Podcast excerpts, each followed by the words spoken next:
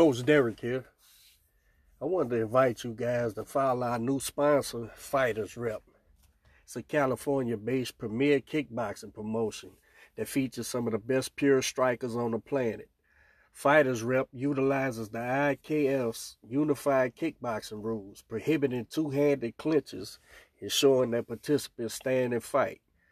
Please follow Fighters Rep on YouTube, Twitter, and Instagram, and be sure to check out fightersrep.com to keep up with their scheduled events, merch, and viewing options.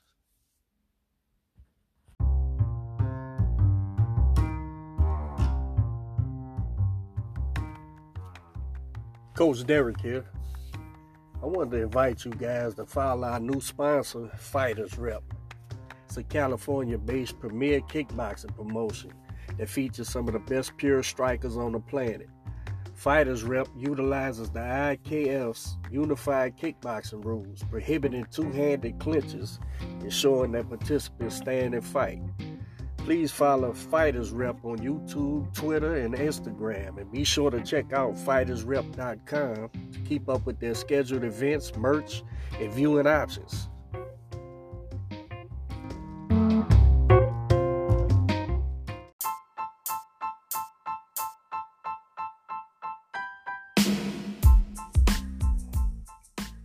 Hey guys, this is Coach Derek. I want to give a shout out to our new sponsor, Pueblo Boxing.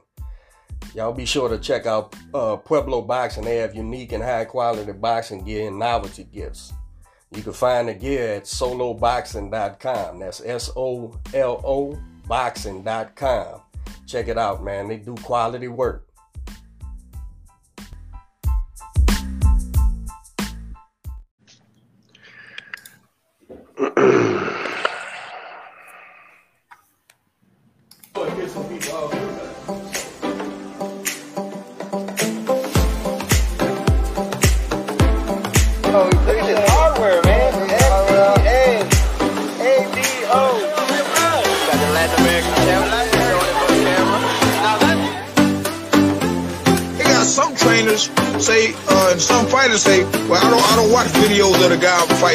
I let the coach watch it.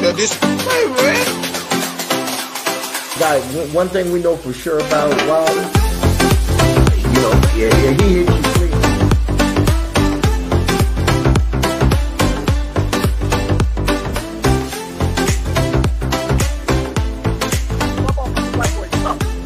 Right. and this Wilder whooped the whole world twice. The whole world. Good morning. What's going on, Facebook, YouTube? It's your boy Fresh, along with Coach Derek Collinsworth, aka Big Chief Paleface. That's me. Welcome back, Fresh. I know you was overseas saving lives and building huts for the Aborigines, man. I like to welcome you back. I heard you was digging wells and everything. Well, you was managing the digging of the wells. You was saying, you was pranking and saying, right there, dig the well. That's what you was doing. Man, it's good to be back. I missed y'all. I was gone for a couple of weeks, couple episodes, and I forgot how to run the dang program. Took us about 10 extra minutes to get online, but and when I was doing, I didn't know what the fuck I was doing. So soon as they could talk and that bitch say live, I said, let's run it, let's go, and just let that bitch go. It's probably all kind of outtakes and shit, I don't know, on the internet.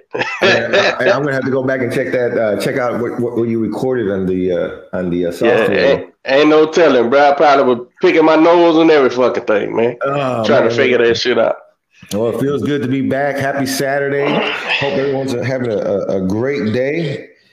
Yeah, man, yeah. We've had a lot of boxing going on as of late, man. We got a lot to catch up. We got our guest today. Why don't you go ahead and introduce him, D? Who we got? Man, this is a young undefeated lightweight, huh, Josh? 35 or 40? Yeah, I'm 40 right now, but I'm eventually move back down to 35. This young undefeated lightweight man out of Philly, a good friend of mine, man, out of Philly. He's an old head. He's about 10 years older than me. We talk that Philly shit, man. We talk that Benny Briscoe. We talk all that shit, man. So, yeah, Josh, Josh, what you got? 7 fights, 7-0, right? Yeah, 7-0, 6-0 with 3 knockouts, 1 draw. Okay, Joshua Jones, man. Welcome to the show, Josh. Man, absolutely. How are you doing this morning? Yeah, it's a pleasure for y'all to have you, man. It's been a good morning. Y'all got fresh off a run. That's how you win. That's how you win, right there. Yes, man, I want to jump off by asking this, man. Being from Philly, there's, you know, like Coach just said, man, there's a lot of history. There's a lot of boxing that comes out of Philly.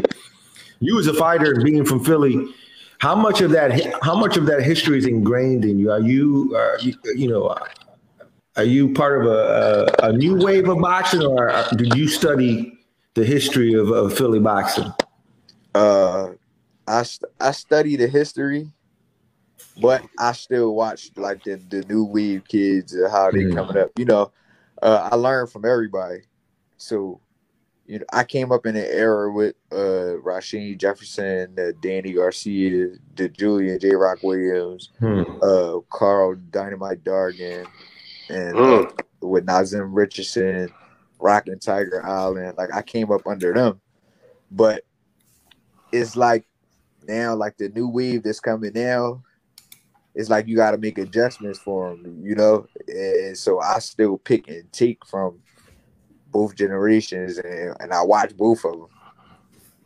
You know, good deal, man. I'm a huge J-Rock guy. Fresh to tell you, but being a Muslim, man, he was doing a talk at the masjid in Dallas, and my imam, the brother who married me and my wife, man, was out there doing so. He said, "Man, you know J-Rock?" I said, "Yeah, I know who that is, man." He said, "I said, man, get him on the podcast, man. I want to get this brother on the podcast."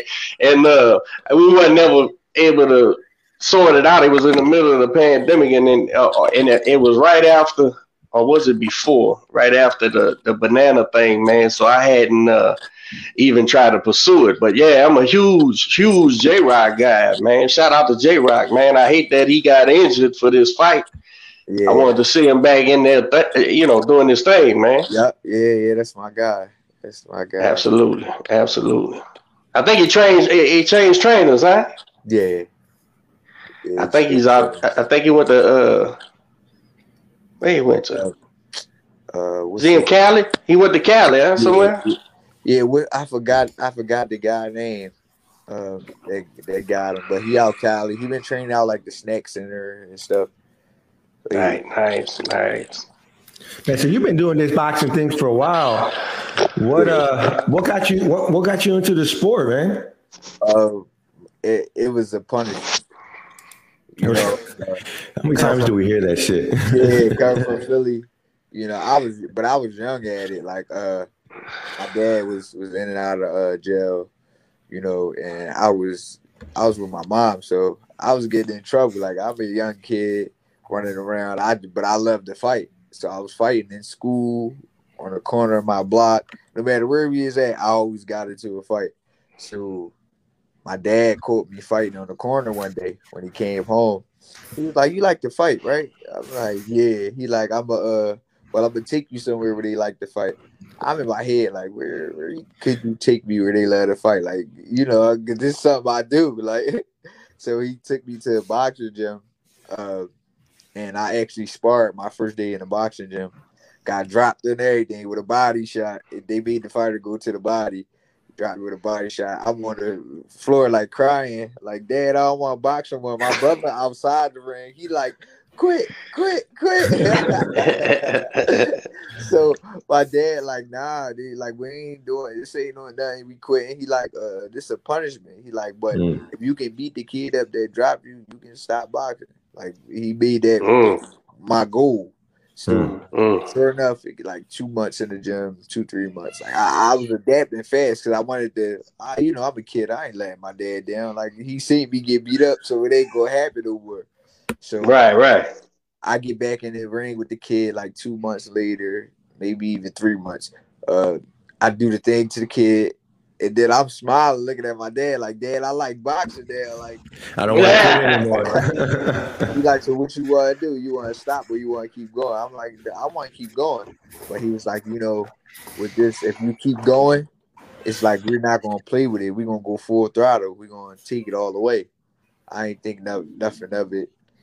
So he, like, I just kept it going. You know, when kids start having their holidays, their birthdays and all that, they go to parties. I'm getting ready for tournaments and fights, so I ain't have no birthday, no party. Wasn't able to really be with my friends like that. I've heard this version too, man. For the young guys who start off so early, man, it's a hard and finish the story, brother. But that you know, it's a hard thing to do, man, for a kid, for an adolescent to see his homies, even if it's just. They playing football, you know, they playing basketball. They doing all this here, man, and shit, I want to be part of that team, you know. A lot of times boxers get on teams, though, them young boxers, and start saying, man, you lost the game. I ain't lose the game, bro. And, you know, so it don't really fit with a boxer, you know, but that adolescence, the school dances, the little girlfriends, the even jobs, you know, some kids who don't got it, they got to get a gig. They want to get a gig because, you know, that's where you veer off. If you don't go get the gig, you go do something else. Yeah. So it's a repeated story that a lot of fighters, you know, have that story, you know, their version of that story, man. Absolutely, bro. But not only that, one of the things that I'm finding to be very true is, you know, we'll hear stories of fighters that come in and say, well, you know, I was acting up, or I was always fighting, so my parents or my dad or my mom took me to the gym.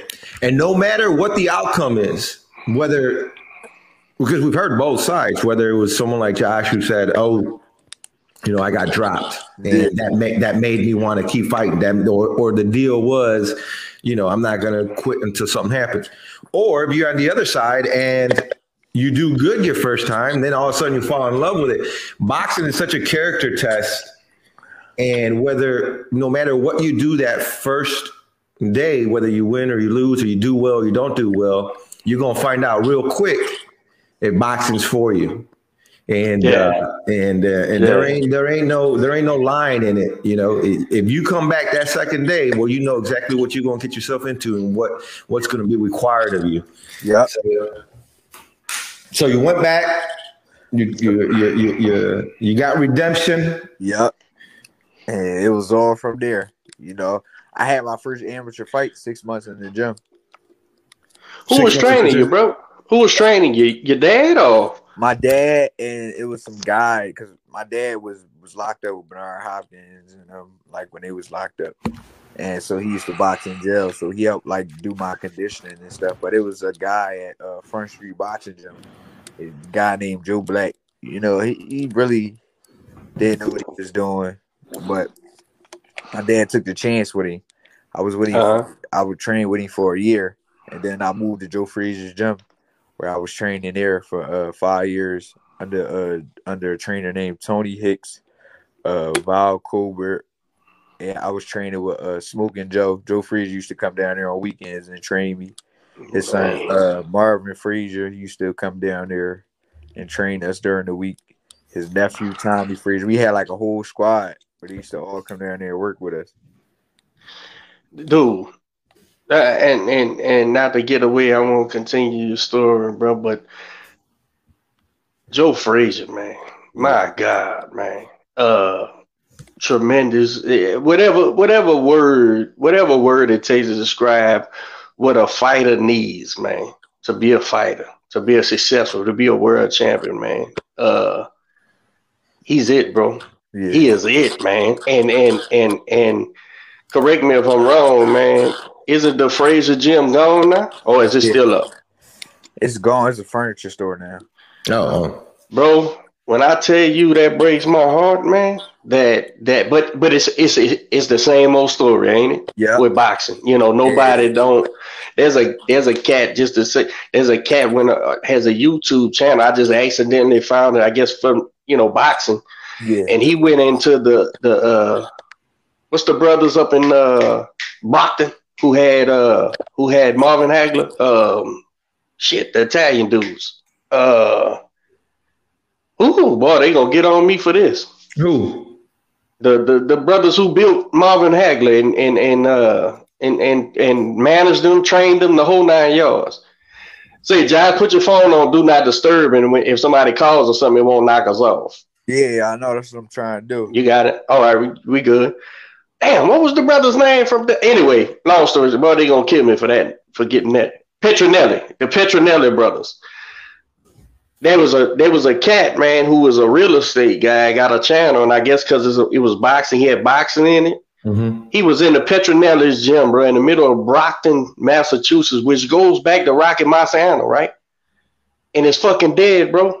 It's nobody's in it. It's boarded up, and the real estate guy went in there to film because he's trying to sell it, right? He's trying to rent it out, bro. Marvin Hagler posters was still on the wall. Marvin Hagler's locker, you know, the lockers that was on the wall with his tape with his name, that shit's still in there, bro. Just boarded up. Nobody just walked off on it, man. It's such a that's a recurring story, just like the other, man, that these great gymnasiums, bro, that just go down. But Joe Frazier, man, I mean. That's how they did it, bro. Like, my stuff is still in my locker in that gym. And just locked out. That's it. Yep. Gotta go. It's sad, it's heartbreaking, it's gut wrenching, but I think it hits a little different when for guys my age who, and I'm not necessarily old, but at 44, 45 years old, my pa was so old that I was raised old and had, you know, and learned about all these great men and their history, about Joe Frazier being in the Olympics and how he fought a certain way, and then he was blinded in his eye, and as a pro, he went a whole nother way to fight, to move. People don't even know that shit, bro. I mean, I say it to people, but people don't even know that. You tell them, man, you know Joe Frazier couldn't really see out his eye, right? And they go, what? And he beat Ali? Yeah. That was Joe Frazier, man. Yeah. People don't even know. 5 foot nothing, man. 200-something, barely 200-something pounds. But when I listen to George Foreman say, and he said this repeatedly publicly, and I love Big George too, the hero of mine. Big George said, man, I was scared to death of fucking Frazier. The best thing they told me was when you go out there to face off, when the ref giving you instructions, you look that man in the eye and you don't look away. He said, because that's the first battle, you know, whoever walk away. He said he was there, and he said he never took his eyes off Frazier because he wanted to see if Frazier looked down and seen his fucking knees shaking. He said, I was scared to death. He said, I was scared to death of this man, bro. He said, I thought I could be a champion. Sure enough, I thought I could be heavyweight champion if Joe Frazier dies. I said, boy, this fucking guy here, man. This and his gym's closed. And the gym's boarded up and closed, man. But I didn't want to take it to a negative spot, brother. But you went to man, history just being in there, man. I could imagine, man. I never been up there. I never been around your way, bro. So I know I'll never get to see it. I drive past it every day. Damn. It'd be good if a group of investors went around all the cities and kept those gyms open, man. Yeah, man. They got to be able to find a way to make money and sustain it. That's such a poor man's sport. Such a poor man's sport, bro. That if the city, I think, in situations like that, if the city doesn't get behind it and keep it a what they call those things, historical landmark, then you know, and put budget. Motherfuckers steal money all day. You can't put a budget aside to keep the lights on, motherfucker. You run the energy, bro. You run the lights. Just plug us on up, man. You ain't even got to spend no money. Just plug us up, man. Just run an extension cord. Just plug us up, man. Look. When you go to cutting all them poor people lights off, when you get to Joe Frazier, just skip that motherfucker and keep going, man. Hey, bro. Right. Yeah, man. That's how I feel about that. But so, how was he as a dude? Was a good dude or what? He was a little cranky. Yeah, he was tripping on us. He ain't like long hair. He ain't like earrings. and he was on our ass about training. He used to come down here every Saturday and train us. Like, nobody could train us on Saturday but him. And we had to do everything. He'll work out with us. Even as old as he got, bro, he'll work out with us. But we had to do everything he did. Smoke, man. Smoke was the first guy I heard of that did the combat boots. Didn't matter if it was raining, snow, whatever, you know, hot. He did the combat boots, man. Yes, he did. And he'd come down there when he walked on the treadmill, he'd put them boots on. See what I'm saying? Man, oh, man, this is a guy. Just walk the treadmill. I promote that. I promote that brother every time I open my mouth, man. He's definitely top five heavy all time for me. Yeah. And he leaning towards, you know, he ain't the bottom. That's a bad dude, bro. It's just, you know, every characteristic you looking in a fighter, man. It's Smoking Joe Frazier, man. Smoking Joe Frazier was it, man. He was there, and to say he lost to who? He lost to Big George. Yeah, Muhammad Ali. That's it, man. Yeah, wait. And he beat Ali, and he lost Ali, and I know he lost to Big George at the end. So, hey, man, he ran through and he was knocking out them boys that Ali was beating on the way up. Yeah, you know, hey, that dude was special, man. Special ain't a big enough word, man. But yeah, man. So you was working over there at the Frazier gym. Yes, sir. So who you was working with Smoke when he'd be up there at Marvis Frazier and who you say was the other guy? Nephew Tyrone Frazier. Okay. Yeah. Like their whole family came down there and trained us, you know, because it was a family thing, you know. They had a whole family gym, and like we all became family, you know. Everybody that came in there, once you made the team, just everybody being in there, we all built like a family relationship with each other. So right. They had barbecues, all types of stuff. Like, it wasn't just in the gym. We made a relationship outside the gym. Like, I still talk to them till this day. Still talk to the family. His nieces, his daughters, his nephews, everybody, grandkids. Awesome, man. Awesome, bro. That's a privilege, bro, to be around that brother, man. And I'm going to tell you something. I read his book when he put out his training book and shit. Like, all that shit's right. All that shit's right, man. I was like, the Smoke is giving y'all the game. Y'all better suck it up, man. That I'm a Frazier fan, bro. That's my wife's. It's funny. That's my wife's favorite heavyweight. I didn't promote him or nothing. One day we was in there and she said, because we got together and she was in her mid-20s. I was maybe 21 or 2 or something. And so getting around me, she had to come around boxing, right? So I be watching the fights and what I had on one day, I had Smoke versus, I think Ali, the first one, right? And she said, well, hell, he's fighting. Ooh, that's bad. Oh, man, who is this? And I went to running down Smoke Frazier, man. So for now on, for the rest of this was 20 years ago, Josh. 20 years later, when a heavy comes, she'll be looking at him. Especially locally. We had the local shows, so she's looking at him. So what you think, mama? Yeah, he couldn't fuck with no Smoke Frazier. I said, yeah, you right too. she loves it, brother. He just an aggressive, you know, that aggressive, full on slipping and coming forward, man. So we partial to Frazier over here, man. You so you continue fighting amateur. Who did you end up? You said the first guy was kind of freestyling, but who did you end up really with for your amateur career? Right after they shut Joe Frazier down, I went with Hamza Muhammad, the one that trained Stephen Kuboy Steph Fulton. His okay. Trainer. I was okay. I've been with them for like 8 years. Okay, that's that's who you with now?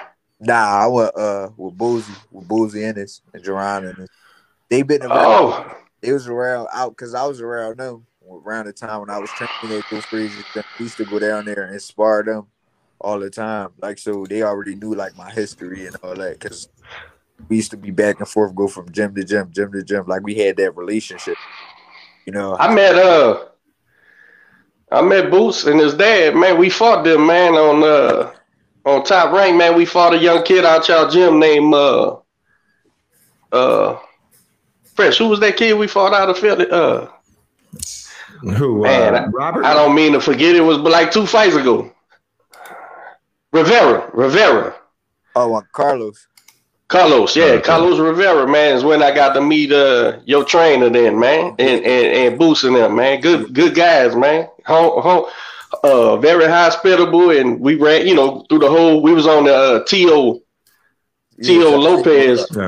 Yeah, we was on that card, man. So I met them guys, man, and your coach seemed like a great guy, man. Yeah, hell yeah. You been over there a while? Yeah, I've been over here. Years. So you had a fight this year earlier in January, huh? Yeah, 47. But 47, just through the pandemic, like putting weight on, and like the guy, it was some guy that was having a car, and he had asked about me, and like I was already training though down here, like we trained, like I was training with Boots and them because they was in camp for their fights.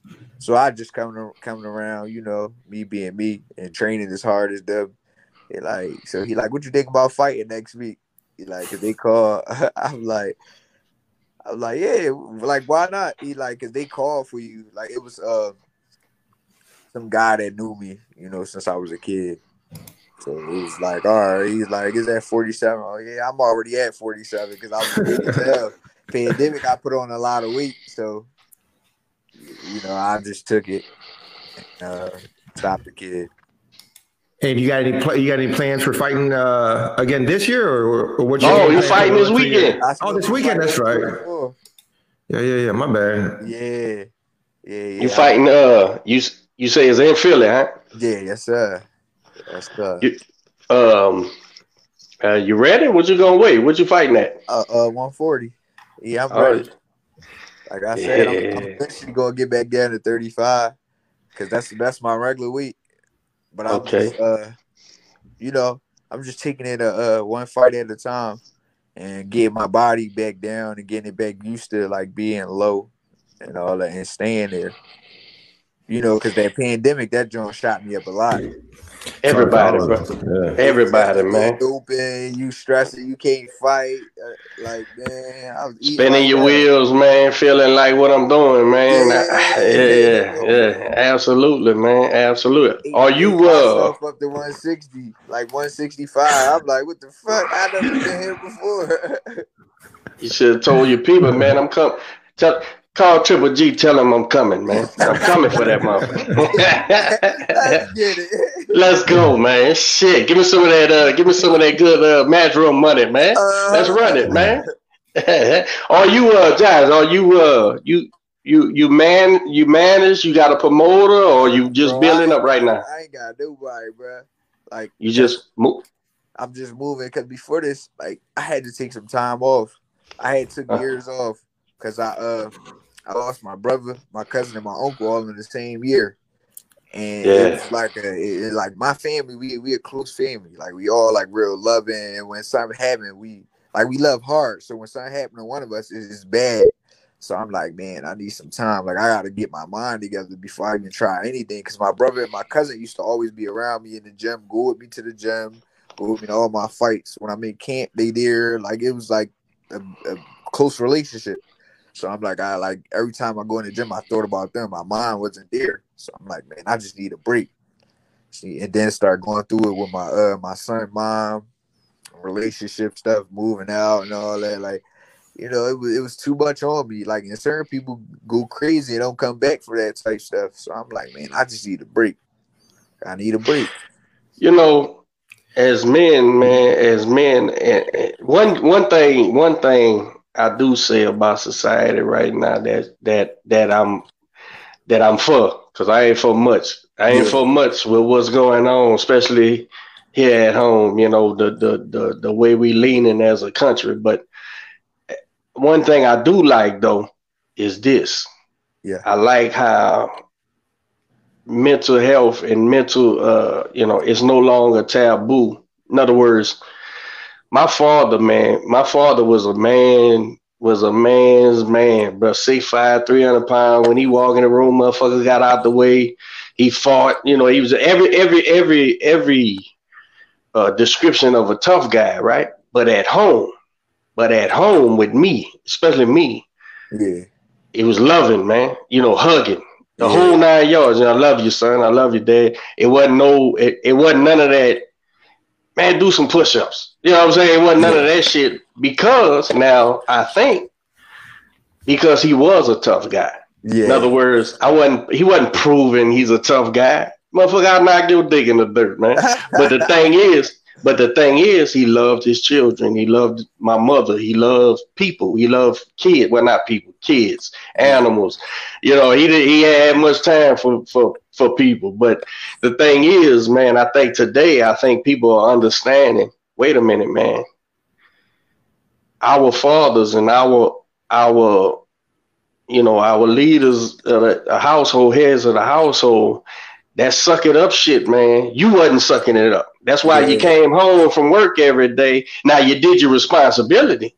You went to work. You took care of your family. But then you fucking drank a case of beer every night. You know, you did this, you did that. It's because we didn't have, you know, back in the game, especially my father's generation. He was born in 23.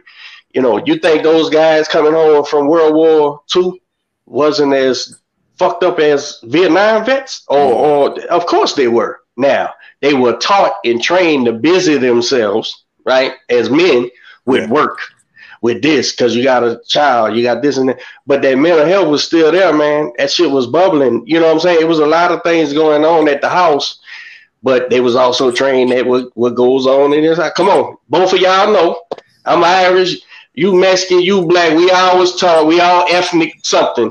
Yeah. Taught us, hey, what goes on in this house stays in this house. And you don't go tell nobody. But the problem with that is you can't stuff that shit down, man. When you got a child that's, you know, 6, 7, 8, they, you know, them formidable years is, I think they say to 8, 9 years old is where you get your first core of who you're going to be. Yeah. And when that 8, 9 year old child's pop's been locked up the whole time, right? And he or in and out and shit. That 8 or 9 year old child's freestyling, bro. How to be a dude, a boy. Yeah. You know what I'm saying? So I like today how it seems like it's no longer mental health issue. Even the term mental health is no longer. Man, what you talking about? I mean, we still got idiots, but I'm saying it more so today. People are going, oh shit, that dude's going through some shit, man. Let him figure that out. Or maybe, hey, bro, you good? You know what I'm saying? That's all it is. Hey, man, you good? You know, that's all it takes. That's all it takes. And also, too, when you think about it, the amount of, technology has a huge fucking role in it. You know, you go to these smaller countries where they're not as advanced, like if you go to Mexico or you go to these third world countries, you still find a certain lifestyle where you don't deal with the fucking...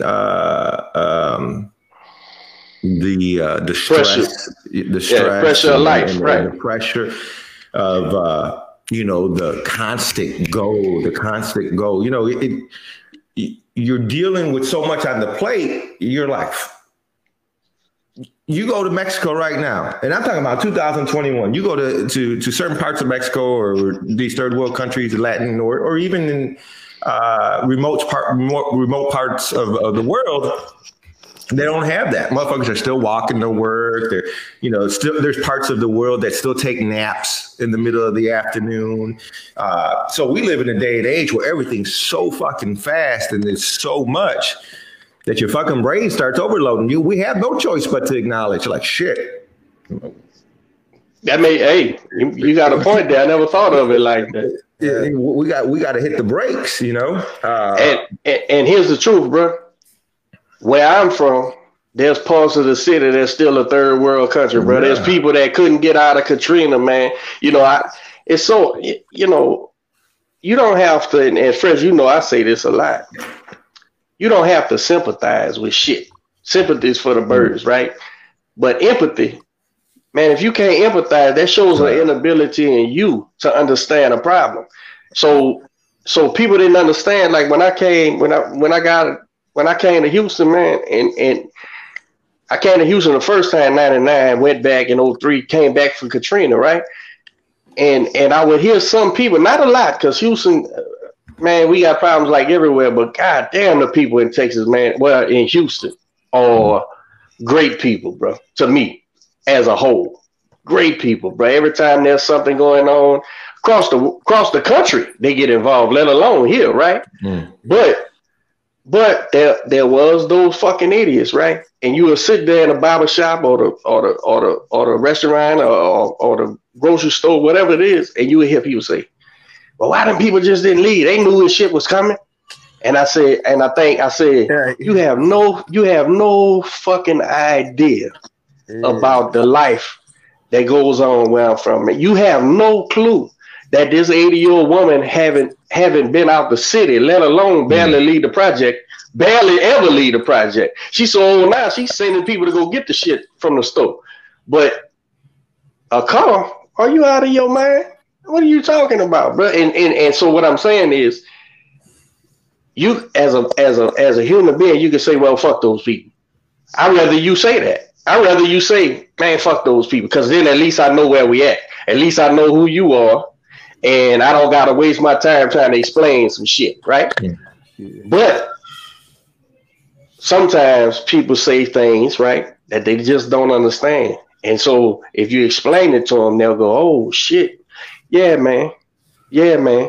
People were drowning and dying, man. And not to harp on Katrina or nothing, but I'm saying people don't really understand what Fresh is saying. It's third world, bro, in some places, man. It's third, and I'm so Philly. I ain't never been there, brother, but I heard about, I know people from Philly and shit. So, it's a ghetto in every city, man. And people, if you don't get it, then you just don't get it, man. So I'd rather just know who I'm playing with, bro.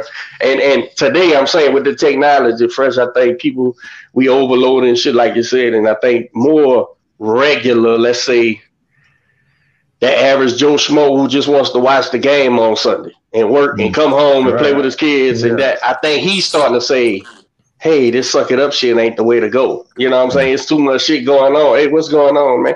And it ain't, and like I said, tough guys don't prove they tough. You don't have to. Everybody knows it. You carry yourself that way. So if you need a break, man, or whatever the case may be, hey, man, it's hard to be married, man.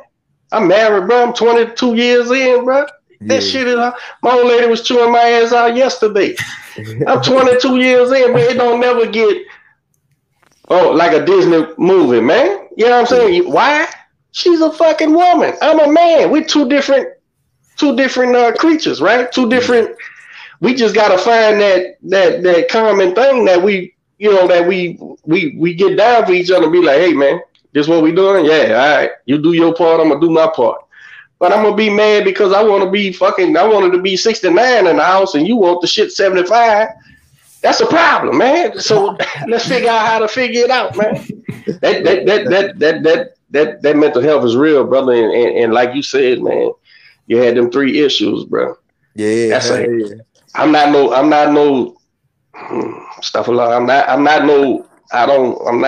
superstition guy at all, right? But it's funny how people say that thing comes in threes when people start checking out, man, because my father died New Year's Day, 2005. Thank God he wasn't in Katrina because, he had lost his legs with the sugar and shit. But New Year's Day, 2005, 6 months later, my sister died. 6 months later, my mother died. Yeah. 05, 06, man. 3 years. Yeah. 3 years. That shit was rough, man. Shit changed me. Bro. So, so I get it, man. You got to take that time, bro, but just don't take your time fucking yourself off. Take your time to figure it out. Take your time to get some help, You got to take that David Chappelle time. I was learning how to control my emotions, too, because I ain't my dad had me with one emotion. You feel me? My dad didn't know how to, my dad, to this day, he the one that told me to take the break because he learned how to control his emotions and all. He only had one emotion, so he, I didn't know experience none of this stuff. It sent me right into a bad depression. So I'm like, yo, I think I'm going crazy or something. Like, I don't know what's going on. You know, I was calling my dad every day, talking to him, like telling him how I'm feeling every day and all that. He like told me what it was. Like, you're depressed. He like, you just need a break. Like, he like, take your time. He like, this is what I want you to do. Take your time and just learn to figure out your emotions. He like, you got a lot of emotions and you can like just learn, but take your time. So that's what and you know, I think guys who come from fighting family, fighting culture. Yeah. I think we taught to punch a motherfucker in the mouth and it works. Punching motherfuckers in the mouth works. Like kicking somebody's ass real, I'm talking about a real ass kicking, it works. So then you become, that's a go-to, right? Yeah. Man, fuck. Oh yeah. You know what I'm saying? Let's go. But that ain't the real world either. You know what I'm saying? That's got to be kept in the context, man. So, I think, so add that to it. You don't have the ability to, at a certain time, you're unable to deal with what's going on. Don't recognize depression. I've heard guys older than me, man. The fuck is depression, man? That pussy. And I go, man, you what you haven't dealt with, man? What's going on in your life, man? Because there's some shit going on in your life that you burn, that you scared to death of it. You scared to death of opening that can of worms, man. Your daddy didn't like you, or you had a uncle sticking his finger in your ass or something. What's going on, bro? What's wrong with you, man? They don't want to talk about that, bro. That's scary, bro. That's some scary shit. Depression is as a man, check it out. As a man, I'm sure you felt that. You got kids, Jack? Yeah, I got a son. And I got his brother. I've been in his life since he was one. You got two. Yeah, so you got two kids. Check this out. As a man, bro, especially ass kicking, man, right? You go, man, I got to, even if it's subconscious, even if you physically never said it, audibly, you say, man, I got my boys, man, I can't show them I'm fucking wigging out. You know what I'm saying? I'm fucking tripping. You know what I'm saying? I got to stick my chest out and all that shit. That's where the conditioning comes in. Yeah. That's where, when them two get old, man, fuck that. Sticking their chest. Nah, son, come here, man. Come here, man. Let me tell you something. In his house, you don't got to show the world. Yeah. But right here at home, son, let's, get that shit out, man. Hey, cry, whatever it is, bro, because we all do it. Let's get that shit out, man. But that's I think that mental health, bro, I'm glad that it there's some awareness out there for brothers to realize because now watch this. Let me flip the script. Everybody else is scared to deal with that shit. But a real tough guy will say, dude, I'm fucked up right now, man. My brother passed. My cousin passed. You know what I'm saying? God damn, bro. I don't know what to do with myself. You know what I'm saying? Yeah. That's like going to the gymnasium and somebody saying, do this, do this. Oh, I got it. You know what I'm talking about. Oh, yeah. But yet you never do this because you ain't training. You rather than show me you vulnerable and say, coach, I don't know what the fuck you talking about, man. What you talking about? Teach me something. Rather than do that, they rather pretend they got it, right? Well, the pretending they got it, people get their ass whooped. Yeah. In life, the pretending you got it all together in mental health, when you don't, that's the ones that eat a bullet one day or whatever the case may be. Hey, I had a buddy growing up. This is the truth. I had a buddy growing up, locked up so much. Bless his heart, he marching both my weddings and everything. This was a best friend, older guy than me too. I was up under him coming up in the street. Yeah. And he physically, this was in the 90s. He physically one day told me, damn, Dick, man, fuck these bills, bro. I'm about to go get locked up, man. Fuck this. I said, what? Oh, shit. I said, what? This is a best friend. He probably will see this and comment on this shit. Yeah. Man, fuck these bills, man. Whole ass boss on the job. I'm about to stomp him out. I say, Dick, you got to quit doing this shit, man. And sure enough, he'll do something. And that show you how that subconscious works. Now, it wouldn't be shit to get him more than a year or two, right? Yeah. But he'll go sit down and joke that year and a half. Then he come home, we got to do a party and all that shit, and he'll get a job. And, you know, he was a hustler and shit, but then a year or two go by, and he's beefing with some gal he's trying to be with and shit, and going to the job, and he gonna sock somebody in the mouth or something. Man, I fuck these bills, bro. I'm about to go get. I said, no, you got to chill, man, with this shit, because they gonna lose you up there. Mm-hmm. And sure enough, long story short, about 2002, man, they gave me like 75 years, man. Oh, shit. And, yeah, man, now, it was on a bad record. The DA did something, and he actually sat down for about 12 years, long enough to figure it out. And I'll be damned if he ain't give him back all that time, bro. And he's home now. He been home since about, I'm going to say 2010 maybe, right? And you don't never hear him say no shit about getting locked up no more, man. You know what I'm saying? But that's subconscious, bro. When you ain't dealing with your emotions, man, with just day-to-day life. And we talking about bills, bro. Bills in a relationship. You know what I'm saying? Yeah. Fuck these people, man. I go sit down and they gonna feed me and everything. Well, we used to live in a time where you can get away with that shit, because growing up, I mean, I grew up on the west side of Chicago, and that's all we ever did was fucking fight. But when we fought, we knew we weren't gonna go to jail. We weren't gonna get in trouble. If anything, the fucking cops would just come. Sometimes on our way. That's half the time the cops would do some bullshit as well.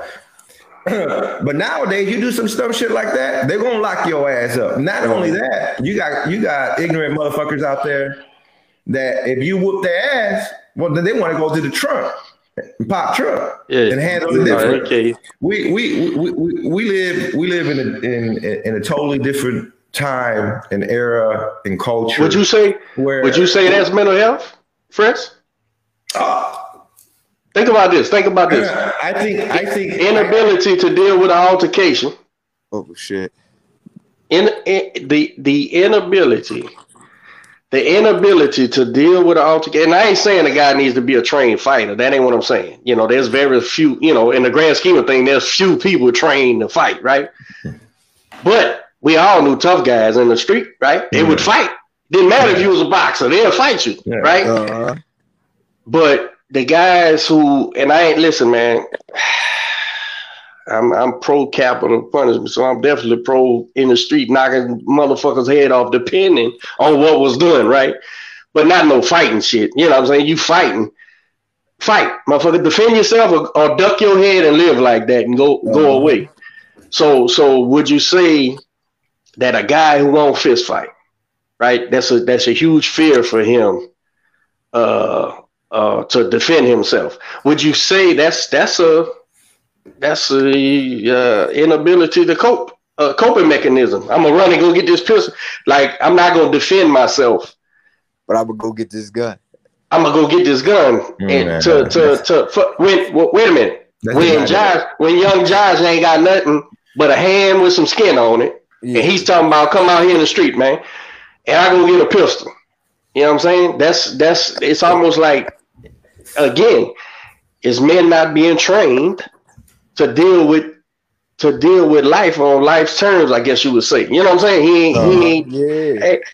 Another word, here's what I'm saying. Now, we're talking about a real squabble. If Josh say, fuck this, man, come outside, man. Undoubtedly, it was some shit went on that you done did. So we got to, whether it be it just talking reckless, or you fucking stole something, or you was talking to my gal, or whatever the case may be. Whatever. Let's get this shit off our chest. Let's go handle this thing out, and you won't go outside. You go out the back door, go get a pistol, come back and shoot up the whole barbershop. You talking about emotional, and emotions ran rampant, but again, for the inability to deal with the situation at hand. Yeah. And I'm gonna tell you something, man. I think a lot of dudes don't understand, man. Ass whoopings work, but a fair fight, an ass whooping ain't that bad either, man. Take your lumps, man. So, get your eye bloody nose, your eye blacked up, go home. But you defended yourself. You would win more by putting them fucking paws up and losing, Because now you come to the back barbershop and the motherfucker say, oh, man, he got in your ass. Yeah, but I was trying to get that motherfucker with everything I could do. And then he said, yeah, you was, man. You was. But fuck him. Now you my guy. It's the same thing as in the schoolhouse, man. Am I right or wrong? What y'all think? I'm gonna make this point. I'm gonna make this point, and then we're gonna jump back into boxing. But I bet if we look, into the correlation of time and the cultural change, because growing up, right, we were raised differently. When I got to my first fight, the teacher called the house. I don't know what grade I was in. But the teacher called, talked to my mom, and told my mom, "Hey, Manny has gotten into 8 fist fights so far this year." And I get home, and we're sitting at the dining room table. And this is a true fucking story. We're having dinner. My dad throws food at me, and says, and I said, "What the fuck? Why are you throwing food?" He goes, "Well, you're having food fights at school. Why don't you throw food around here at home?" And I looked at him, and my mom looked at him confused, and my brother looked at him confused. My mom goes, "What are you talking about? Didn't you tell me that he was having food fights?" No, he was having fist fights. And my dad looked at him and looked at me, and he said, "Okay, are you winning?" I said, "Goddamn right." So we were raised different as far as we were taught to defend ourselves. We were taught to handle it, with fist and shake hands afterwards, and you dust it off and you move forward. Somewhere along the way, the men in the house started disappearing, going off to jail, dying off, and whatever the case may be. And all of a sudden, it went from handle your business to go run and tell somebody. Go tell the teacher that you're having problems. Go tell the principal that you're having your problem. I don't want you to fight. I don't want you to handle your business like this.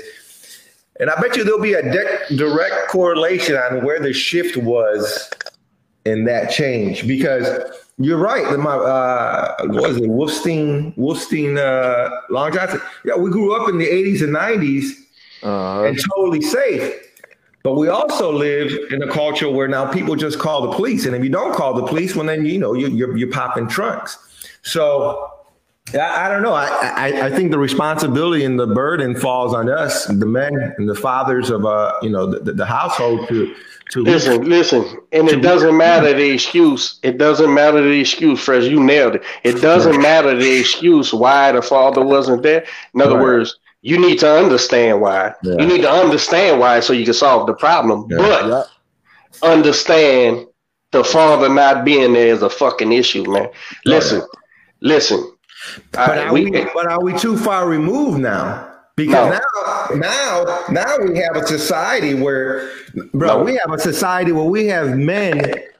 And again, we don't want to get too deep into this, but we live in a society now. I don't give a shit, but we want to promote jobs. But I'm big on this shit. Go ahead. We live in a society now where men, the husbands and the fathers, are okay with their children, their boys, wearing dresses and promoting it and saying, "Hey, it's okay to live your live your truth or be true to yourself." And, well, how you're setting that boy up to fight in school, and then you're going to go back and tell the same boy, "Well, we don't want you fighting. I want you to go run and tell somebody." So you're dressing him up in a dress, and then you're telling him not to defend himself when he's going to get picked on at school, and you got something on this, Josh? Because I got an answer. You got something on this one? How do we reclaim? And I don't know what the word would be, but how do we reclaim our boys so we can turn them into men? I think it ain't gonna go back. You know why? Because now it's like men, like fathers. Some fathers are scared of their children. Like their children really put fear in them. The way I've seen that. They don't have no respect for them. They don't have nothing, so they don't care. Like whatever they say, they don't. If they go away and go to jail and then come home, the child would be like, "You wasn't in my life. You wasn't around." or if they not around for the mom, that like.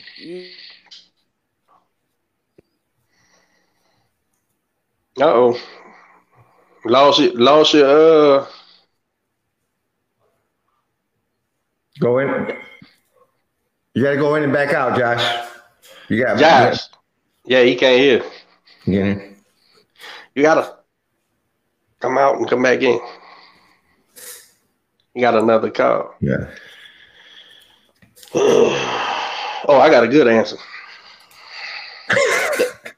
No, hell of a point though, Fred. Hell of a question, bro. Yeah, it's real. My bad. My alarm. Yeah. I had alarm. But, yeah, it cut off on us. But I said, you know, unless Ben start putting their foot down, start whooping their ass again, you're going to have to take it back to the old school. They're going to really have to start going in. You know, because these kids out here, they don't got no respect no more. They're going to do what they want regardless. If they want to wear a dress, they're going to wear a dress now. You know, now it's their choice to wear a dress now. They don't care. They see what's going on in these music videos, they on TV. Bro, let me tell you something. My daughter, we were watching a movie, and again, this is my personal experience. I don't have no hate, no judgment, no nothing. Everyone, do you? Yeah. But as far as me and my kids, I hate some shit. But go ahead. As far as me and some kids. I hate actions. I don't hate people. I'm not gonna hate the person, but I hate some of these devils. Go ahead. We're watching TV. My daughter's about to be 9, and I think she's very well balanced for 9. I don't expose her to too much, but she's watching TV. We're watching a series together, and there was a lesbian scene, and my daughter's watching it, and she looked at me and she said, "Dad, their relationship is weird to me. I don't understand it." And I no. She didn't say that. All right, let me make sure I say it correctly. She says, "Dad, their relationship is confusing to me. I don't understand it." And I said, "Well, baby, it's Hollywood. They do weird shit in Hollywood. Don't put too much thought into it." But in the back of my head, I'm like, "Fuck! Why do I have to explain this shit? I got to figure out." I'm like, why do I have to figure out how to explain this shit to my daughter? It shouldn't be in their face like that. Yeah. And so it's an uphill battle for sure. That's part of being a man, brother. Yeah. You got to explain it because you her father. Watch this. Let me take it back. I know why, but why should I have to? Because it's gonna be a lifetime worth of uncomfortable shit you're gonna have to explain as a man. But watch this. Watch this. And I know you will. Right? You was doing it. And the fact that she was even able to fucking say what she said to you is benefits that you're doing a great job. Hell right? Yeah, and they now say it to you. Yeah. Right. Because a lot of kids wouldn't even say that. They would sit there, think it, and then try to go figure it out on their own and make mistakes and no telling what has influence on them. But watch this. Yeah. Let me be the voice of reason. Let me give some positivity spin on this shit. Watch this. As an ardent reader in a study of history, because I enjoy it. I wish I'd have enjoyed it as a kid in school, but I had to grown to realize books and shit is where the answers is, right? So throughout history, man. And I don't care which republic or which dynasty you look at, man. There's nothing new under the sun, bro. What we seeing here right now in America is nothing new. You could pick up history books and see this same shit. Yeah. And I don't care if it's what Fresh just mentioned, what Josh just mentioned a while ago. One thing that we got to recognize though is in America. Is that once we put it this way, I'm an Irish white guy, but I come from a predominantly black culture, right? So therefore that gave me the insight to look and say, okay, did I see this, as opposed to say like what's going on in my house, even though we was living in the hood, but I got to see my culture, got to see my best friend's culture and shit like this. And I'm looking now. regardless if you conspiracy guy, regardless if you think it was on purpose, regardless of all that shit, there was an actual time when people, when fathers wasn't attacked. Another what I'm saying is, when you look in American history, regardless of civil rights, regardless of our slave, antebellum history, all that shit, there was a time in the 40s, 30s, and 50s where in the household, there was a man, there was a wife. She played a role. The father played his role, went to work. Even while dealing with, say, what's the word I'm looking for? That's so abundant right now today. Discrimination. Even when they went on a job and there was discrimination, motherfuckers holding him back and all this whole type of shit. That man went home, was a husband to his wife, a father to his kids, got up and did it again, right? Yeah. There was an actual time in that 60s, mid-60s period when the civil rights thing was happening, right? And remember, I have a perspective. My father was in his 40s, bro, when the civil rights shit was happening. He was a grown man with kids and all that shit. So he lived one way as a North Louisiana white man, and then seen this thing happening in the 60s, seen where it went all the way up until he passed away. There was an actual thing that happened in the 60s where, as a result from conspiracy or just happenstance, that the man was taken out of the house. He was taken out of the house. Yeah. In other words, with poverty came, you need help, right? And that's why I get so worried about our young people in this country who's all for gimme, gimme, gimme.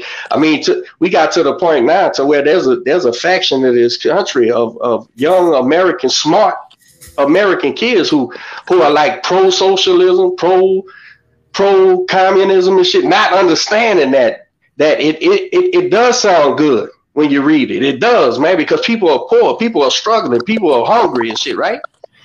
And one of my biggest heroes was Fred Hampton. You can't tell me nothing about Fred Hampton, right? My biggest flaw was that he was a socialist, and I say, well, shit, had he lived longer, he might have figured that shit out and been like, okay, we can still give power to the people, but what we need to do is create our own election blocks and our own power structure and movement, not give up our rights to be taken care of, right? That's my personal opinion. Like Fresh said, this is my personal opinion. Yeah. But when the city, when the state governments, when the federal government started saying, well, look here, baby, you poor, you're starving, we're going to give you these food stamps, we're going to give you this, we're going to help you on the rent and all that shit, but you better not have no ready, able man in that house who could go to work, because we ain't going to give you that. I promise you, without even looking at it, you start going look at the penitentiary rise, the all the things that even addiction, because you can't have a woman being a man, a daddy and a mama, because over the next 30, 40 years, right? I just said the mid 60s. The next 30, 40 years, all of a sudden those lines become blurred, and what the kids think is their natural inclination, or their, like Fresh said, their truth, right? What happens is, no, it's just blurred, baby girl. Mama was daddy in your house, son. Mama was daddy in your house.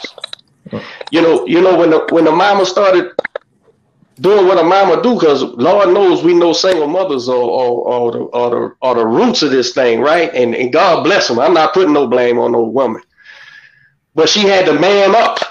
She had to tell her son, come on, man, get your ass out there. But she did it with a neck pop.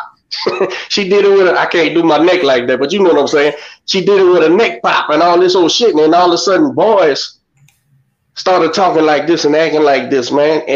And now take that and let's just put it with when a daddy is there, when a mama is there, whatever. Outside influences is huge, like Fresh said, Hollywood, music, all these things play a pivotal role too, right? And you'll notice, man, we're going haywire like several places throughout history, man. Several. Go look at it, man. I ain't got to go no further than go look at Greek. Go look at them Greeks, man. Go look at the history, man, what they was doing, them grown men who were warriors on the battlefield. Go see what they was doing at the house. nasty motherfuckers. But here's the thing. All these things play a pivotal role, man, and I think you could trace it all the way down to not wanting to fist fight, not wanting to defend themselves, run home, get the pistol, to the things you said that baby girl was looking at, to the thing. Now, also throughout, just so we don't get no letters and take our sponsors taken away from us. Yeah, get the sponsors. Check this out. You know what else is as old as history? Homosexuality and shit like that. That's been around. That ain't nothing new, right? So I'm not saying you guys wasn't born like that or whatever, but there is a faction. There is a faction of this thing that people are being influenced, right? And making decisions based on influences and based on upbringing and shit like that. Yeah. And maybe they truth ain't they truth. Maybe they've been conditioned that way. You understand what I'm saying? That's all I'm saying. So same thing with getting the piss. Same thing with my homeboy saying, man, fuck these bills, man. Fuck this. I'm going to sit down for a little while, man. I need a vacation. How can you condition yourself that being locked up is a vacation? That's some conditioning for your ass right there, right? Right? So. Yeah, we don't save the world today. That's enough. We're not gonna charge for any of that therapy right there. Just and I could send no letters. And all this shit, I could be wrong, man. I've been known to be. So don't. Hey, do your own thing, man. I don't give a flying rat's ass, man. All right, man. Let's get back to fucking boxing, man. What we got going on tonight? We got Charlo and who's this dude he's fighting? Hey, did y'all see this thing with the gloves? I just seen this. Somebody sent me this. What? Castano's people say the fight's off. They found something. I ain't joking either. This ain't a Fury joke. This is real. Somebody said that Castano, when they was inspecting gloves or some shit, that the right hand glove. Did y'all see this or is this bullshit? I'm looking. Nah, I don't see nothing yet. Hold on. It was sent to me. It said it was ESPN. Now listen, man. Derrick James has wrapped my fighters' hands before and everything, man. It was shocking and amazed me if there's some dirty shit going on with these guys. Okay, let me say that out the gate. Yeah. But somebody sent me that, man. I was like, what the hell? Here we go. I don't see that. Okay, reported on Supreme. Let me read this for y'all. Supreme Boxing on Supreme Boxing, the media site. Yeah. Brian Castano's team reveals to ESPN Knockout. That's a different another, that due to the controversy with Jermell Charlo's gloves, until now there will be no fight this Saturday for the Super Welterweight Championship. Quote, Charlo's right glove has a balloon and that glove cannot be approved. The commissioner gave us the reason at 3 p.m, Charlo's representative called Jermell coach Derek. They said that they could go in 2 hours, and the Texas Commission said 5. They would go get the gloves at 5 and come with a bodyguard. They kicked our translator out and allowed Charlo to have a bodyguard, and I never saw anything like it in my life. So this must have been that little skirmish, huh? Yeah. They must have had another little skirmish. That fucking guy. So far, there is no fight. It is not for money. With the glove, we do not fight. Our gloves are fine. Sebastian Contorsi told ESPN Knockout. It's a repost from Leo's Boxing. I don't know what they mean, balloon. I don't know what that means. Huh. I don't see nothing on... Maybe it's just maybe it's breaking news. I just was sent this, bro. Well, you heard it here live when we was figuring out our shit. Don't quote me on it. I don't know if it's something to it or not, because if they just mean like maybe the leather separated from the padding or something as a bubble, so that could just be a manufacturing thing and they just need to replace the gloves. Yeah. I don't know. I can't see them. I can't see, speaking on my history with Derrick James, which we ain't close partners or nothing, but we have been around each other. We've been in the gym, all that shit. And when he gloved and wrapped my kid up for a fight, there was no fishy shit going on, bro, at all. So if it's some fishy shit, it was on purpose. And I don't, speaking to his character, I don't believe that for a second. But we'll see. We'll see. I know there was some trouble at the weigh-in, so maybe, I don't know, maybe they're just trying to start some shit. Yeah. All right. That was interesting. Was we handicapping this thing, Josh? Who you got? What you think's gonna happen in this fight? He gonna get stopped by Jermell Charlo. Early, late, what you say? I give him 6. I wouldn't. I'm always asked about, you know, what I see happening, and man, I was very ignorant on the Castano kid, right? Yeah. So I went to look at him because I don't want to give an opinion. If I, you know, I'll say I never seen the kid fight. I don't know. Yeah. Before I would say something, and that shit be wrong. And then, man, coach, you said this or nah, man, I don't know who this guy is, man. But so I went and watched this Laura fight. You know, he was fighting a southpaw, but I watched the Laura fight and another fight. I didn't know who the opponent was, and what I seen, man, was Castano's basically a Jermell Charlo style fighter. Yeah, they very similar in style. You telling me, huh? He telling me for Jermell. Yeah. So the problem is Jermell's a lot bigger guy. He's gonna be a lot stronger guy the night of the fight. And the way to give the Jermell Charlo style the fighting problems is to back him up. Yeah. And I don't see this guy being, based on what I've seen and his style of fighting, I don't see in the race of backing up between these two, yeah, the Castano kid is going to get backed up. And when he gets backed up, that means Jermell will be firing them shots. And, you know, them 2- and 3-punch combination shots with everything, stepping on all of them. Uh-huh. And does Castano have a chance tonight?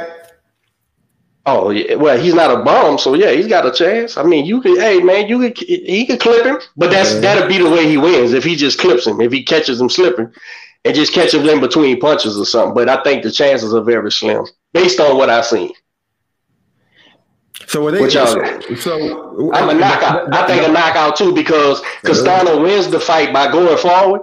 That's how he beats people, and so he's gonna have to push Jermell back in order to give his best shit. He's going to have to be walking Jermell backwards to throw any mustard. And I don't think he's going to be able to do that. I think he'll be going backwards, so it won't even be no mustard on nothing. But Jermell will be firing. Boom. So I see, and I have no dog in the fight outside of Jermell being from Houston. But, I don't know why they didn't have the fight in Houston. Why the guy in San Antonio? Let me tell you this, man. Yesterday I was on yesterday, I was talking to a guy, or maybe I was listening to something.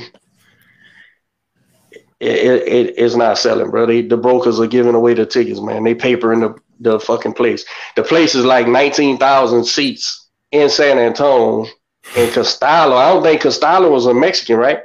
Oh, this fucking lying down. I don't know. I think he's Latino, but I think he's from he's Argentina or something. But yeah, he's Argentinian. Okay, so that's no draw. That's no draw to the Mexicans. So, yeah, it was report.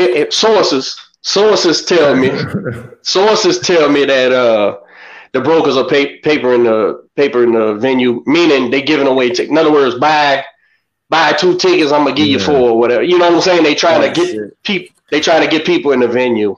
And I tell you, man, I'm glad it's on Showtime. But it really, listen, man, I don't play the promoter shit, right? I don't have no loyalty to no promoter, none, right? I'm not a promoter. I'm a trainer. Fucking I'm supporting my fucking fighters. That's what I'm doing, and I'm a worry about if they sign a promotional deal, if the promoters promoting them, right? That's where my loyalty lies, with the promoters. Yeah, but boxing today is different than it was when I was coming up, growing up. Shit, it's different than it was 10 years ago, if you want to know the truth. Fans are loyal to promoters. It's the craziest shit I ever seen in my life. they loyal to promoters, and it's all based on who they're a fan of, right? In other words, let's say if I'm a Bozy Ennis guy, right? Okay, I'm a Bozy Ennis guy, and then Boost push you, or whoever's doing the putting, push Josh on the card, right? And then they see Boost's dad. What's Boost's dad's name again? I forgot. Bozy, right? Yeah. they see Bozy in Josh's corner. Oh, they team Josh like a motherfucker now because it's residual. Now, if they fighting on the PBC, who does Bozy fight on most of the time? Is it PBC? Showtime. Showtime, which is a PBC. PBC got their deal with Showtime and Fox Sports, right?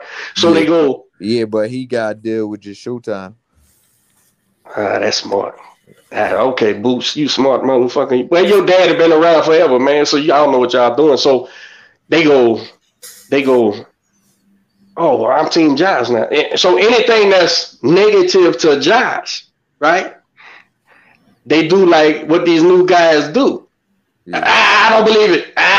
They just, it's not true. It's fake. You know what I'm saying? Like when old boy got beat up, the gloves, the water, the everything. Yeah, that's what I'm saying. So yeah, so here's the thing. They're loyal to promoters, bro. It's the, you know, if your guy is a PBC guy or a Top Rank guy or a Matchroom guy, well, Matchroom does no wrong. Everybody else is shit. Yeah. Top Rank does no wrong. PBC, the Al Heyman is the man. Anybody who ain't with Al Heyman is a joke. Da da da da da. That's how they do their shit, bro. So. You could tell, I said one day, I said, when, you know, we based out of Houston, and when Jermell did that show, and Jermell was unifying the fucking 54 title, right? Yeah. And Jermell was doing a fucking middleweight world title fight, and they did it on pay-per-view. It sold less than fucking 200,000, bro. Like, it was like 160,000 sales, 180,000, depending on who you get your news from, right? Yeah. So I said, man, that's fucking horrible, man. This is this show should have been huge. Yeah. And Banana was on the undercard against was it J-Rock? Oh no. Who was Banana? Banana was fighting Jermell, that's what it was. Banana was fighting Jermell, so that's a name. Jermell's a name. Yeah. And when I say name, clearly not a draw, but a name. But today, and yeah. I said, and I go, man, that's horrible, bro. That they, you know, the promoters fucking up. I didn't blame the kids. I said the promoters fucking up because that shit should be. And here they come, bro. Here come the PBC loyalists, man. Coach, what you talking about? That's good numbers. That's good. I said, son. That's so far away from good numbers. You have no idea what they had to pay these kids, man. Yeah. That shit is horrible, bro. There was no money for nobody else. Nobody else. But they have a track record of that. So it can't. Why haven't we seen an increase in their movement, in their campaign, in their marketing? I don't know, man, because I hear what you're saying as far as the promotions, right? But if I'm the company, right,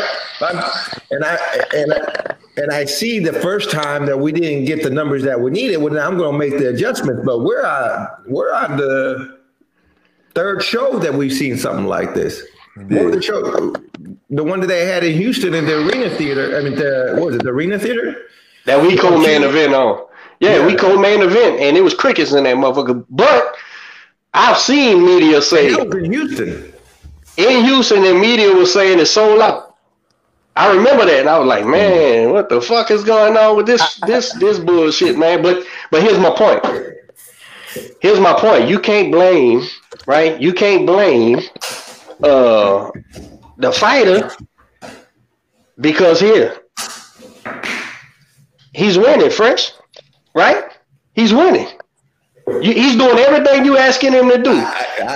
I think it's weird. I hear what you're saying. You know, he's winning. He's got belts. He's in the most competitive division, if not the most competitive division. One of them, right?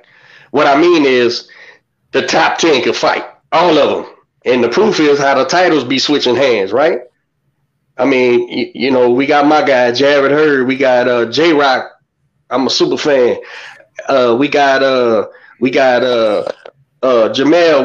We got Tony Harrison. I'm a super fan. You got what's the other guy? Josh, who just beat Banana. You got Banana. He just beat Banana. Erickson Lubin. most competitive, evenly matched division in boxing. These fights should constantly be sold out, right? And yet you're not getting any love, but then you got a fighter like Broner who keeps fucking constantly losing and talking shit, and he's got a following that'll follow him all over the fucking country. So how does that work? Hey, Broner is the start of that shit. Let me give y'all my conspiracy theory. No, seriously, watch this. Like, because the Charlos are absolutely not getting any love. And it's not outside their own fan base. Right. Mm-hmm. Check this out.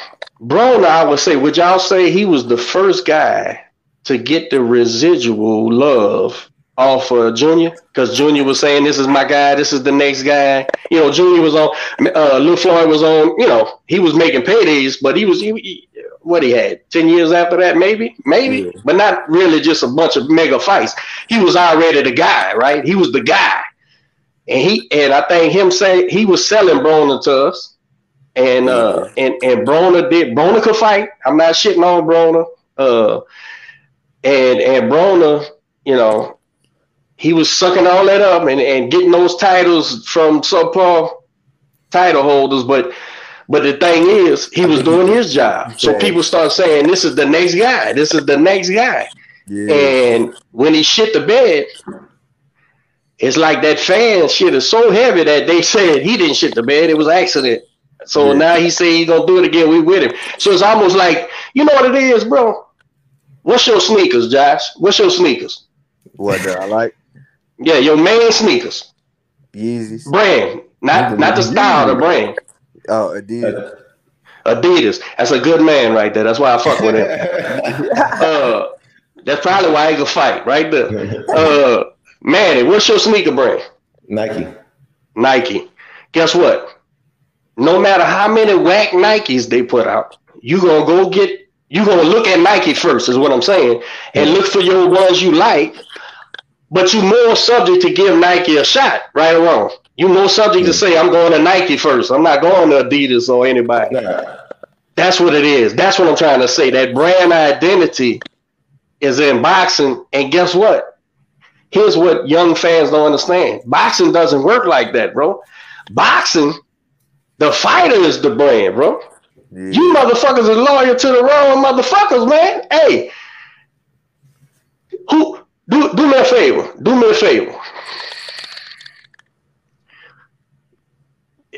Y'all, we're going to do a little game. Y'all answer first. Whichever one says blurts out the answer first, y'all win a free subscription to Soul Boxing Podcast. You just got to press the subscribe button. Check this out. Who was Joe Louis' promoter?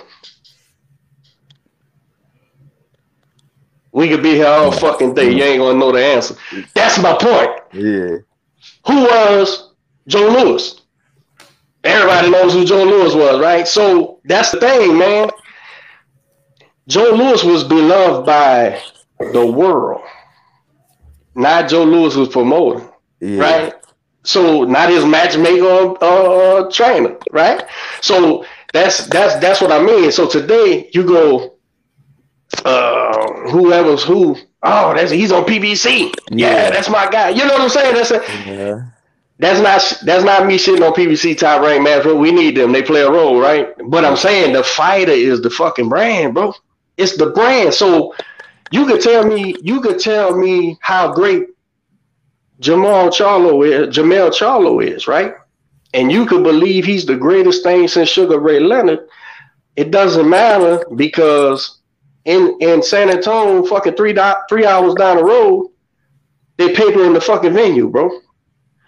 I'm telling you that Jermell Charlo could fight, and what he's doing is special, right? Regardless if I'm a fan, you a fan, man is a fan. That's just neither here nor there.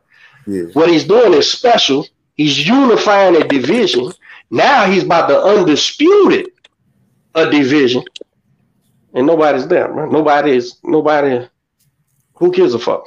When Canelo, whoever fights in Dallas, or Earl Spence fights in Dallas, motherfuckers travel all over the fucking country, whether it's Houston, San Antonio, Austin. We're gonna be there.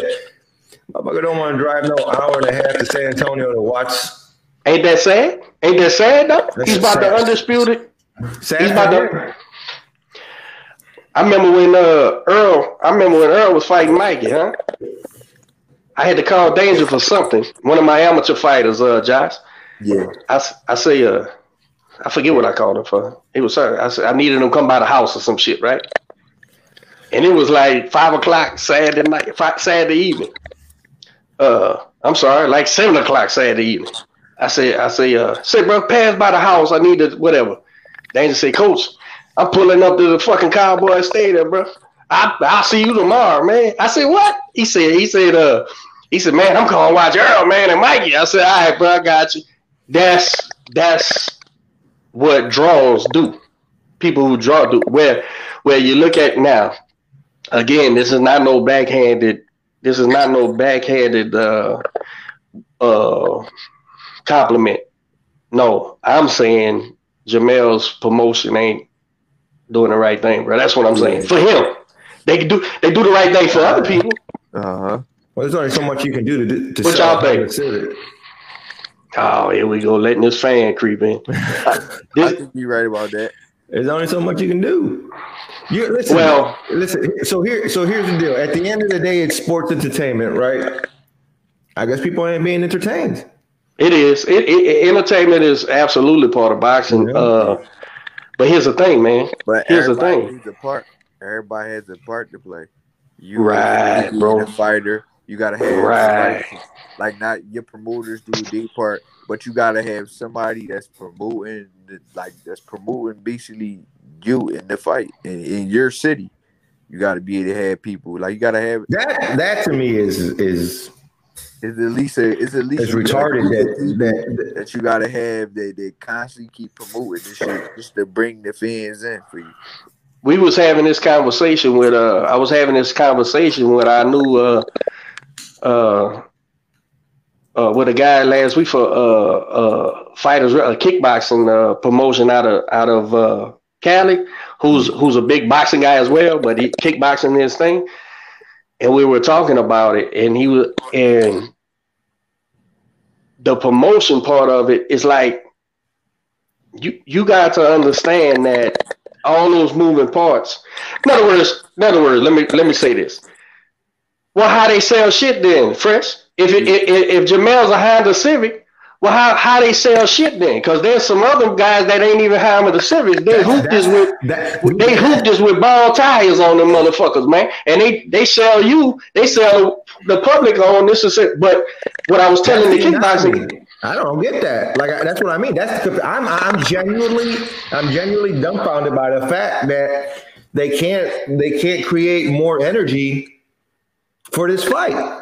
The point I was making with the kickboxing guy was that I believe that each promoter has a equation they go by, right? A way they do things, and they only gonna do it for who they gonna do it for.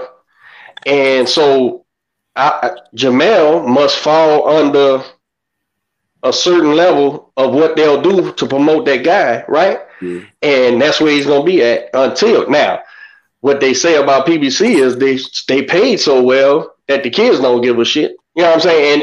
And he's cementing his legacy with titles and probably be undisputed title and champion in the morning. So maybe that's fine for him, right? Mm-hmm. Maybe he don't give a fuck if it's 300 people in the audience, as long as he wears those titles and they pay him.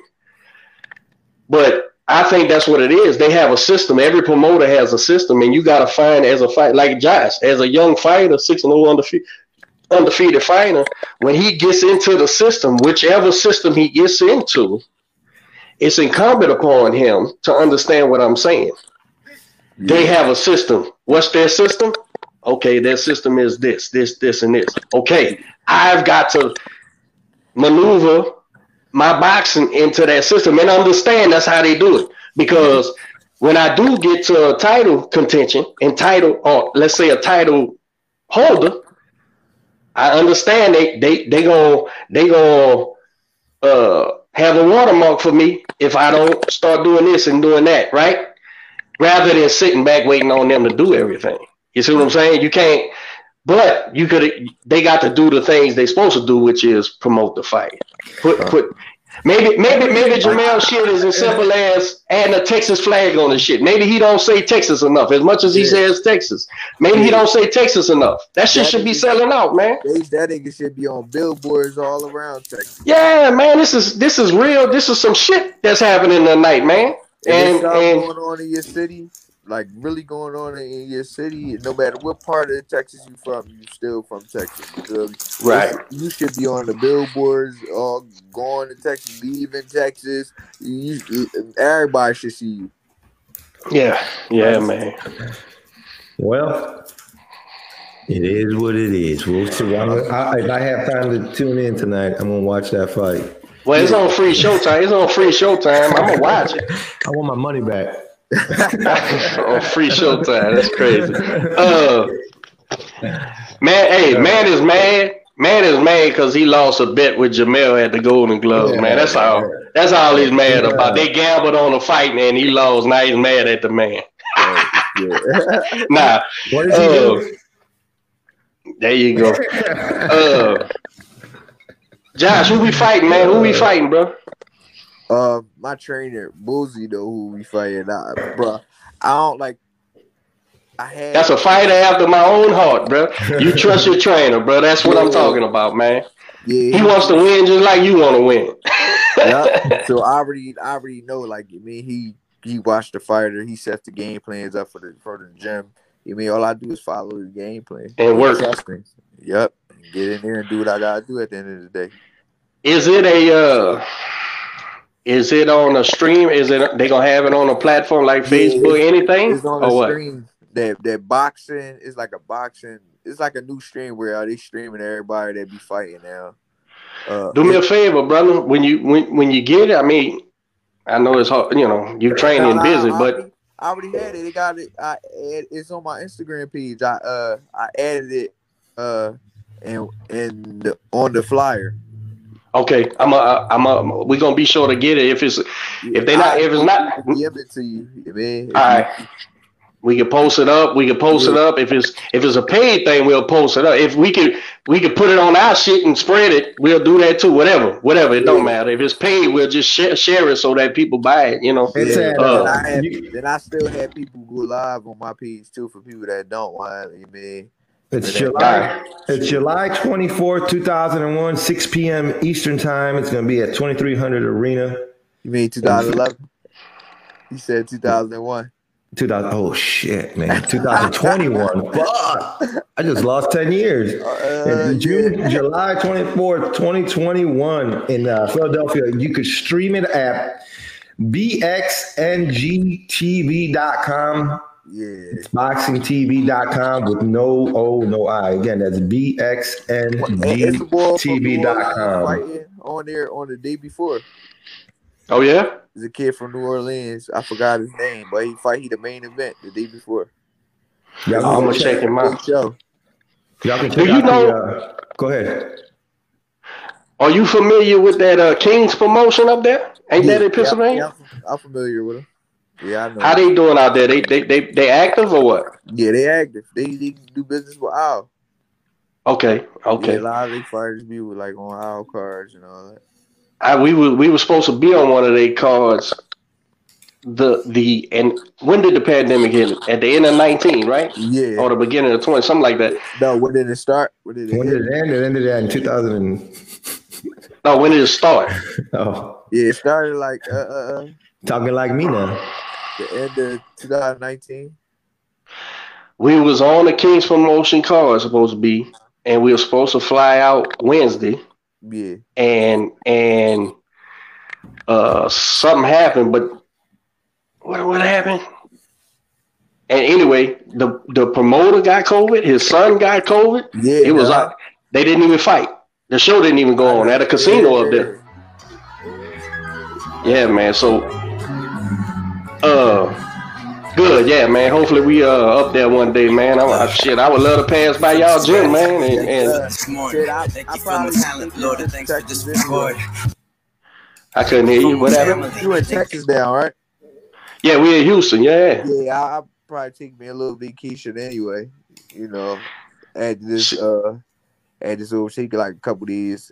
Need to get out the city. Shit, y'all come. Hey, you come down here, DM, bro. Come swing by the gym, man. Holler at us, bro. Yeah, absolutely, bro. What you get out the city more now, even for like training and all that too. You know, for myself, like you for the vision of believing in myself. Where that music coming from, man? Can you hear that? Yeah, yeah, loud. No, I can't hear. Go ahead. Right quick before we go, man. Top three pound for pound. What you got? Top three pound for pound? Yeah. Terrence Crawford. As of right now or all time? No. Right now. Active fighters. Terrence Crawford. I'm a Canelo Alvarez boy. And who's my number three? Who can I see my number three is? I give it to Tank. Man, that fucking Tank. Now, that's a draw. That's a guy who draws, and he ain't even been in no super fights yet. And he draws, so whoever fights him at the, you know, at that, oh, shit, wait a minute. You 35, bro? Yes, sir. Yes, sir. That's 35. You, that's your division, man. Who right? Give me. Who's the top three lightweights in the world? Aiden Teofimo, Javante, Tank Davis, and Devin Haney. That's your personal? I mean, your personal. Oh, my personal? Yeah. Yeah, they my personal. Yeah, bro, they got three or four names under them. That division, so that's a stacked division, bro. 35, man. That's one of my favorite divisions. Yeah. You watch any of the gals? You watch women's boxing? Yeah, I watch women's boxing. Who you watch? Clarissa Shields. What's her name? Because she fought on the team. I still be watching Michaela Myers. Yeah, Michaela Myers, yeah.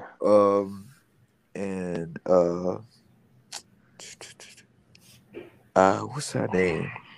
Who had fought, and they overturned her fight because the person was taking like PEDs or something. I forget her name. She's with Queen's manager, yeah.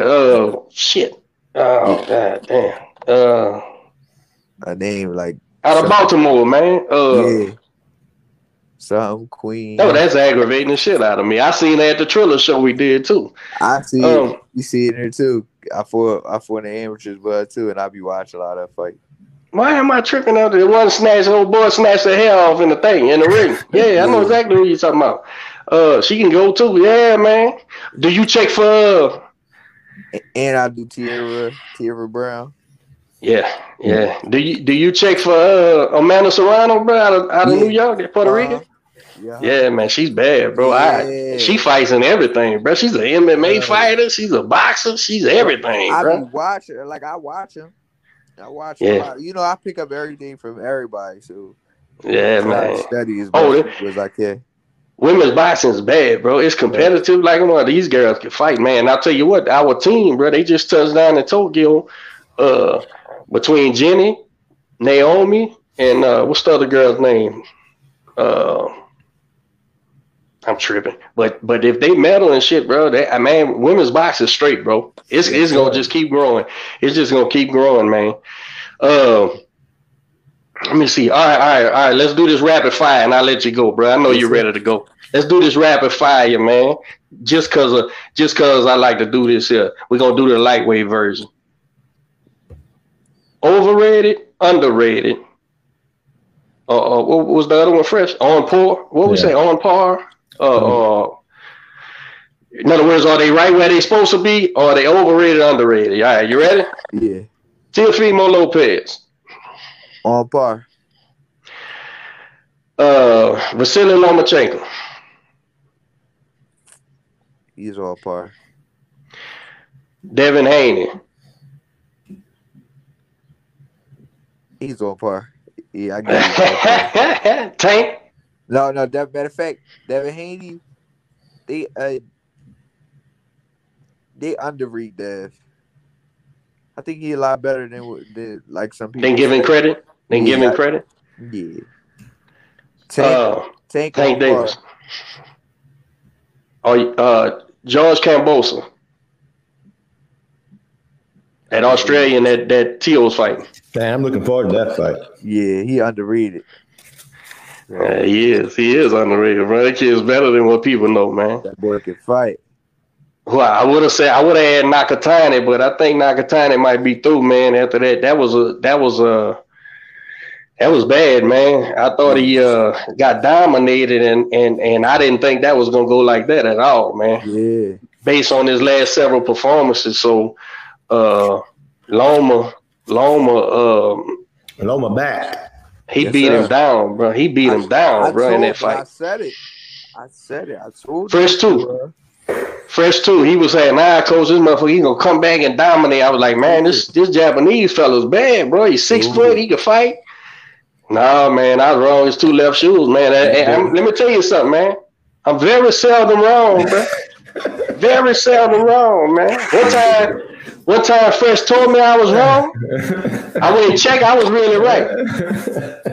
Nah. All right, y'all. Well, Josh, man, we appreciate you tuning in. We got the info on the fight. Yes, sir. Absolutely. Come back on the show. You can tell us about how great that victory was. Yes, sir. And y'all tune in tonight. Yeah, for the gym. Is the Carlos kid still at y'all gym or what? That we fought? Yeah. He's doing good? I be sparring John Carlos.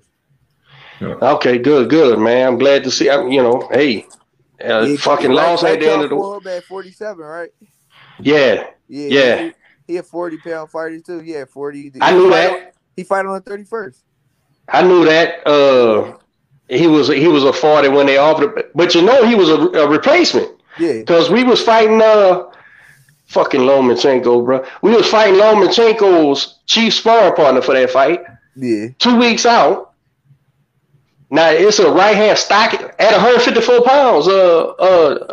Josh, 154 pounds. Oh shit. We was amateur at 52, and we fought as high as 65 in the amateurs. But we're a 47-pound fighter. Yeah. But I took a few 50, 54s when he started, like you did when you was staying busy. Yeah. So I took this fight because we was gonna ass whip him in front of the whole world, and he was undefeated and shit, right? And so 2 weeks before the fight, he pulls out. And so now they came at us with a couple fights, and they came at with your guy. Yeah. I said, well, he's a fucking southpaw puncher, 140-pound puncher. I said, man, y'all some cold-blooded motherfuckers. I checked him out. I believe we could get him. Yeah. And they both was coming off the layoffs, but. I did see he was an active 140-pound fighter. Yeah. With 47, but bro, think about that. 2 weeks out, we wasn't weight lossing because we was gonna make 54. Yeah. We had to drain like a motherfucker, man. Yeah. So okay, that happened. Fight went the way it was. He put up a fucking wild card. He put up a hell of a fight. So then the next fight, we fighting on Nakatani. Yeah. Lopez, right? This time we fighting the Olympic gold medalist, that the fighting guy. You know what I'm talking about? Wears the army beret and shit. Yeah. All right. I think he's 9-1, but he was a 2016 gold medalist. Yeah. We getting ready, bro. We was working, and man, we was sparring. We was sparring Shakur. We was sparring Regis. We was sparring Shock. We was sparring Austin Trout. We was getting ready. Southpaw, right? We was getting ready. Man, my guy was firing on all cylinders. But let me tell you, man, I developed this guy from his very first punch when he walked in the gym in 2010, right? Yeah. I'm telling you, as a professional, we sitting at what, 8-0, Fresh? 8-0?